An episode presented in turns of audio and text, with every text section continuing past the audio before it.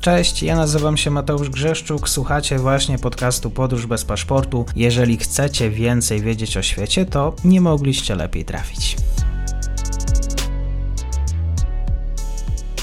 Dzień dobry wszystkim słuchaczom. Na początku tego odcinka chciałbym Was poinformować o tym, że chciałbym, żeby kanał dalej się rozwijał. Co postanowiłem? Chciałbym od czasu do czasu stanąć przed kamerą i opowiadać Wam o zawiłościach tego świata, a więc wejść w materiały wideo. Uruchomiłem zrzutkę, jeżeli chcecie wesprzeć mnie w zakupie sprzętu oraz zakupie mikroportów, to linki załączam w opisie. Dzisiaj moim gościem jest Jakub Bielamowicz, z którym rozmawiam o polityce bałkańskiej. Dzień dobry. Dzień dobry Mateuszu, dzień dobry wszystkim. Cieszę się, że znowu się słyszymy, bo na Bałkanach, jak to na Bałkanach, znowu się coś dzieje. W ubiegły weekend dotarła do nas informacja, że Serbia podpisuje kolejny bardzo korzystny kontrakt na dostawę gazu z Rosji. Decyzja po rozmowie telefonicznej Właśnie Władimir Putin rozmawiał z prezydentem Serbii. E, no właśnie, jak do tego doszło? Jak e, Serbia dała się przekupić? Tak, w niedzielę prezydent Serbii Aleksander Vucic rozmawiał telefonicznie z prezydentem Rosji Władimirem Putinem i obwieścił po tej rozmowie, że Serbia przedłużyła z Rosją wieloletnią umowę na dostawy gazu od Gazprom. Przedłużyła ją o kolejne 3 lata i to na bardzo korzystnych warunkach. Pozwoli, że przypomnę jeszcze tylko krótko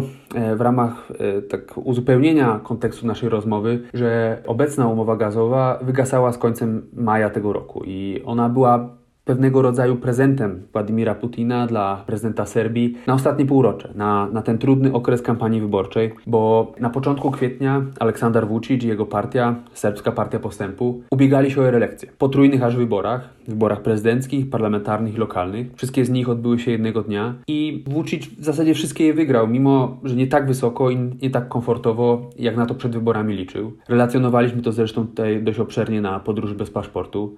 W każdym razie Dzisiaj, 31 maja, Vucic złożył przysięgę prezydencką na drugą kadencję, która potrwa kolejne 5 lat. I właśnie na te najbliższe lata dla Serbii i serbskiej gospodarki, w tym także dla systemu władzy Aleksandra Vucicia, przedłużenie korzystnych warunków umowy gazowej było sprawą absolutnie kluczową, bo kraj ten jest praktycznie w 100% uzależniony od dostaw gazu z Rosji. Jak wiemy, e, Serbia jest już od co najmniej 16 lat e, krajem bez dostępu do morza, bo wtedy e, od Serbii po referendum odłączyła się Czarnogóra z dostępem do Adriatyku. Dlatego Aleksander Vucic, podobnie zresztą jak Viktor Orban z sąsiednich Węgier, uskarża się na ograniczone możliwości dywersyfikowania dostaw gazu i innych surowców energetycznych, na przykład drogą morską na pokładzie tankowców. A pozostałe alternatywne działania na rzecz dywersyfikacji gazu dla Serbii są też jeszcze dość daleko w drodze. Mam tu na myśli chociażby interkonektor gazowy pomiędzy Serbią a Bułgarią, który y, otworzyłby Serbii możliwość czerpania dostaw y, z południowego korytarza gazowego, czyli tej magistrali y, gazowej, którą płynie do Europy gaz z Azerbejdżanu przez kolejno Turcję, Grecję i Bułgarię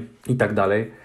No ale zgodnie z ostatnimi informacjami ten interkonektor z Bułgarią nie powstanie przed drugą połową 2023 roku, no, czyli trzeba jeszcze liczyć co najmniej rok, półtora. W tym czasie dzięki nowej umowie z Rosją, z Gazpromem na okres najbliższej zimy, która jak wiele krajów się obawia może wywołać poważne turbulencje gospodarcze, społeczne, czy nawet po prostu biedę energetyczną, Vucic będzie miał w tym czasie jedne z najlepszych stawek za gaz w Europie. Stawek, które będą kalkulowane według tzw. Tak formuły opartej na cenie ropy, co Y, w praktyce oznacza, że ceny gazu w tym najtrudniejszym okresie zimowym będą dla Serbii nawet 10-12-krotnie niższe niż pozostałych krajów europejskich. No, lepsze warunki, zdaniem Vucicia, mają mieć tylko Białoruś i Armenia. Co ciekawe, e, powiem jeszcze, że ten nowy deal gazowy zostanie przypieczętowany podczas wizyty szefa rosyjskiej dyplomacji Siergieja Ławrowa w Belgradzie i to już za tydzień 7 czerwca. Będzie to jego pierwsza podróż do Serbii od y, momentu wybuchu wojny w Ukrainie. Jestem osobiście bardzo ciekaw, co oprócz tego będzie jeszcze omawiane w trakcie tej wizyty. Zapewne na agendzie pojawi się jeszcze kwestia Kosowa, gdyż wokół stosunku Rosji wobec nieuznawania niepodległości tego kraju narosło w ostatnich tygodniach mm, sporo wątpliwości i kontrowersji. A czy właściwie możemy się spodziewać w tej sprawie reakcji Brukseli co na to właściwie Unia Europejska? Wydaje się, że niedzielna decyzja Vucicia, czyli przypieczętowanie tej nowej umowy gazowej z Rosją, no, nie pozostawia już e, żadnych złudzeń co do jego polityki zagranicznej. No, ostatnie tygodnie i miesiące, zwłaszcza od momentu wybuchu wojny w Ukrainie, to była tylko i wyłącznie gra na czas z jego strony, gra na zwłokę, żeby tylko przeczekać ten okres największej międzynarodowej presji i nie dać się przymusić do nałożenia jakichkolwiek sankcji na Rosję. Teraz obserwujemy już w Europie Zachodniej, ale także za oceanem, powoli zmieniające się nastroje. Wydaje się, jakby te deklaracje e, coraz bardziej miękły. No a Vucic miał po drodze najróżniejsze wymówki. Mówił: Nie przymuszajcie mnie teraz, bo mam zaraz wybory nie przymuszajcie mnie jeszcze teraz, bo mam teraz trudny okres y, tworzenia nowego rządu po wyborach. I tak dalej, i tak dalej.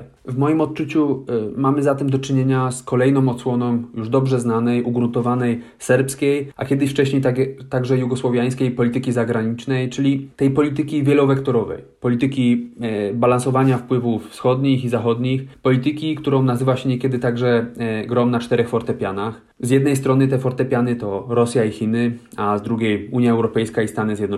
I Vucic przez ten już dość długi okres swoich rządów, przez y, ostatnie 10 lat, bardzo się wyrobił w tej sztuce grania i balansowania, bo nie tak dawno był przecież w Berlinie, gdzie spotkał się z kanclerzem Olafem Scholzem.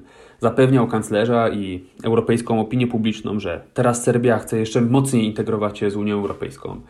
Przypomnę tylko, że Serbia od 2012 roku jest formalnie państwem kandydującym do wspólnoty, a od 2014 prowadzi nawet yy, niemrawe, takie trochę pozorowane negocjacje akcesyjne. Ale już niezależnie od tego, Unia Europejska oczekuje od państw kandydujących, by, jak to się nazywa w unijnym żargonie, harmonizowały swoją politykę zagraniczną z Brukselą, tym także w zakresie sankcji. No jak wiemy, w przypadku Serbii tak się nie stało. Jako jedyna spośród krajów europejskich się z tego wyłamała. W odpowiedzi na to Bruksela wielokrotnie odgrażała się, że w takim razie to Unia nałoży sankcje na Serbię, albo co najmniej zablokuje czy wstrzyma e, unijne inwestycje płynące do tego kraju. No to ostatnie wydawało się robić pewne wrażenie na władzach e, Serbii, gdyż należy otwarcie przyznać, że to właśnie zachodnie inwestycje zagraniczne e, przyczyniły się do rozwoju tego kraju za rządów Vucicia, no i dały Serbom jakiś tam względny dobrobyt, no a samemu Vuciciowi możliwość utrzymywania się u władzy. No ale moim zdaniem na pewno będzie bardzo ciężko jakąkolwiek zdecydowaną reakcję Brukseli. Vucic zarówno w starej, jak i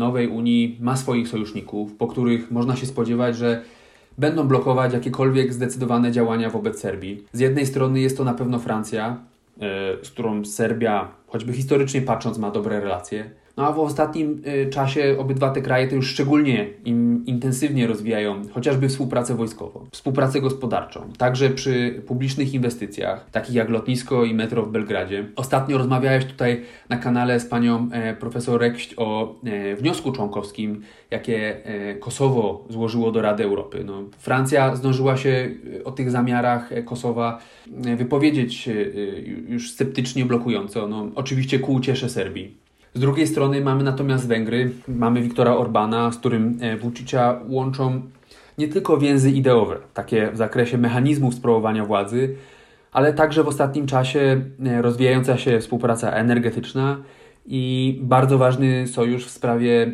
obrony interesów bośniackich Serbów w sąsiedniej Bośni i Hercegowinie. Więc obawiam się, że e, raczej wszystko będzie po staremu.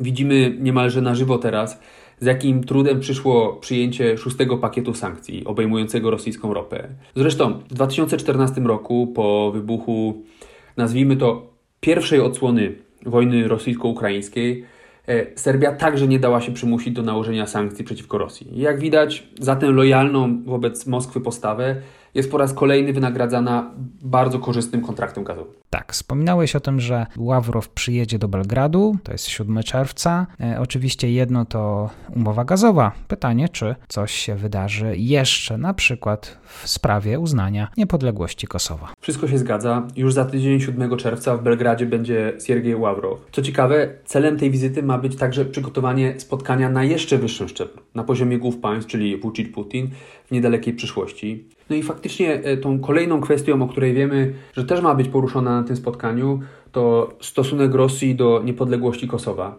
Kosowo to oczywiście temat tak obszerny, że trzeba by o nim nagrać cały osobny podcinek, no ale postaram się chociaż krótko powiedzieć, dlaczego na tym polu akurat doszło w ostatnim czasie do pewnych nieporozumień między Rosjanami a Serbami. Jak pewnie wielu z nas już wie, e, Rosja była dotychczas tradycyjnym sojusznikiem Belgradu w kwestii nieuznawania Kosowa na arenie międzynarodowej. Rosja sama nie uznaje Kosowa i między innymi jako stały członek Rady Bezpieczeństwa ONZ skutecznie blokowała wstąpienie Kosowa do tej organizacji.